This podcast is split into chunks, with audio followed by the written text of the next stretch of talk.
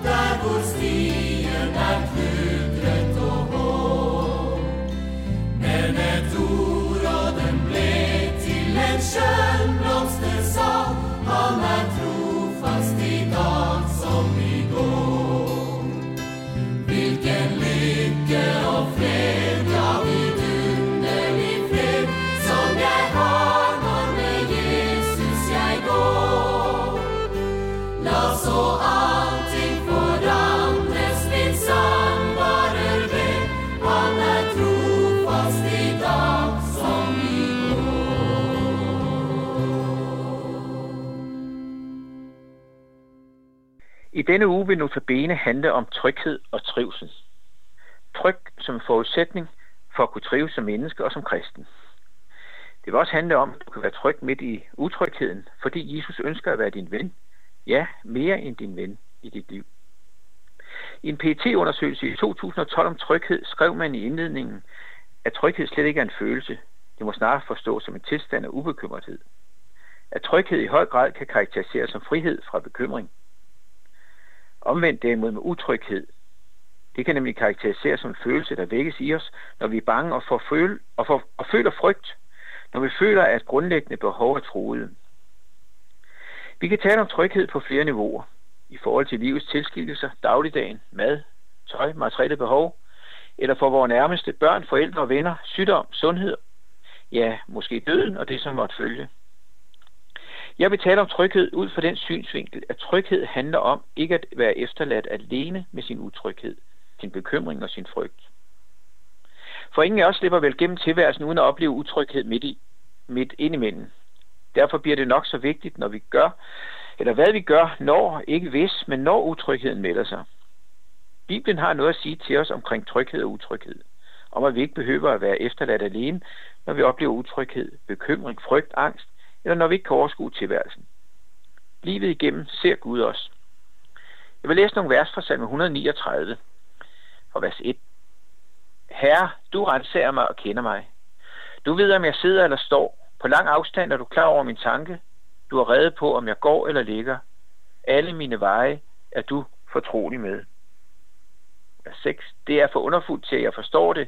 Det er så ophøjet, at jeg ikke fatter det. Og vers 9 lunder jeg morgenrødens svinger og slår mig ned, hvor havet ender, så leder din hånd mig også der. Din højre hånd holder mig fast. Siger jeg, til, siger jeg mørke skal dække mig, lyset bliver til nat omkring mig, så er mørket ikke mørke for dig. Natten er lys som dagen, mørket er som lyset. Vi lever i en tid, som på mange måder kan give os grund til at være utrygge.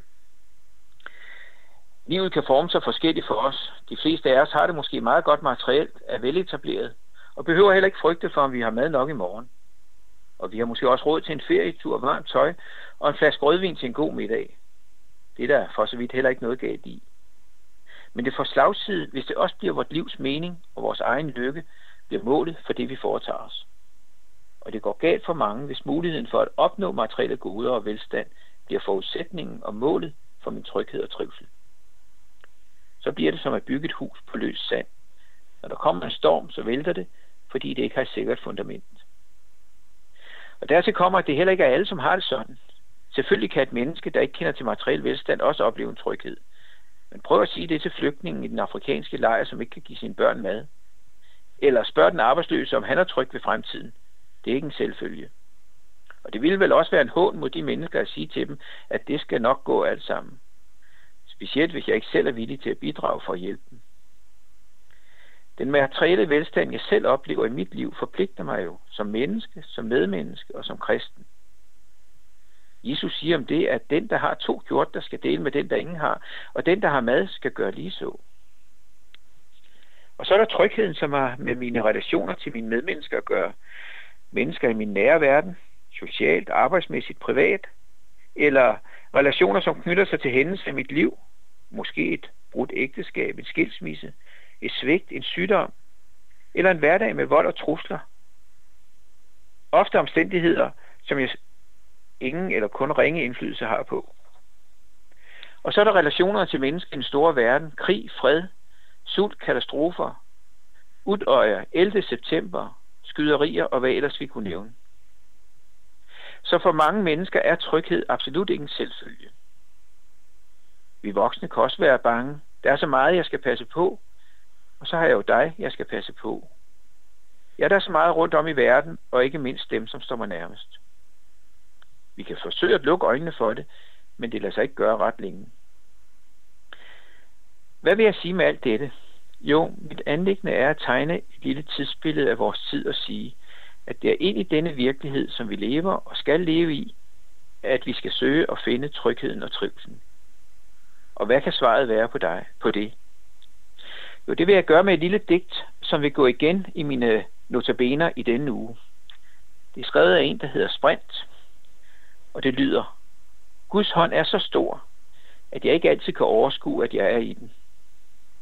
Lettere omskrevet kunne jeg også sige, at Guds hånd er så stor, at du må vide, at du er i den, også når trygheden fortoner sig eller smuldrer i dit liv. Når du ikke kan overskue det mere, så kan Gud. Når du ikke kan se vejen frem, så kan Gud se vejen. Tiden løber af med dig, og du oplever mindre tid på trods af mere fritid, så har Gud styr på tiden. Og ham, som kan overskue og se vejen, må du kalde far. Han har en fars omsorg for dig. Ja, han holder dig i sin hånd. Den hånd, som er så stor, at du ikke altid kan overskue, at du er i den. Lille Guds barn, hvad skader dig? Tænk på din far i himmeri. Han er så rig, han er så god. Ingen kan stå hans magt imod. Ingen. Det er en indbydelse til dig, som i dag kender til hvile og tryghed i hans hånd. Og samtidig er det løftet til dig, som allerede kender ham, som mere end en ven. Guds hånd er så stor, at vi ikke altid kan overskue, at vi er i den. Amen. I din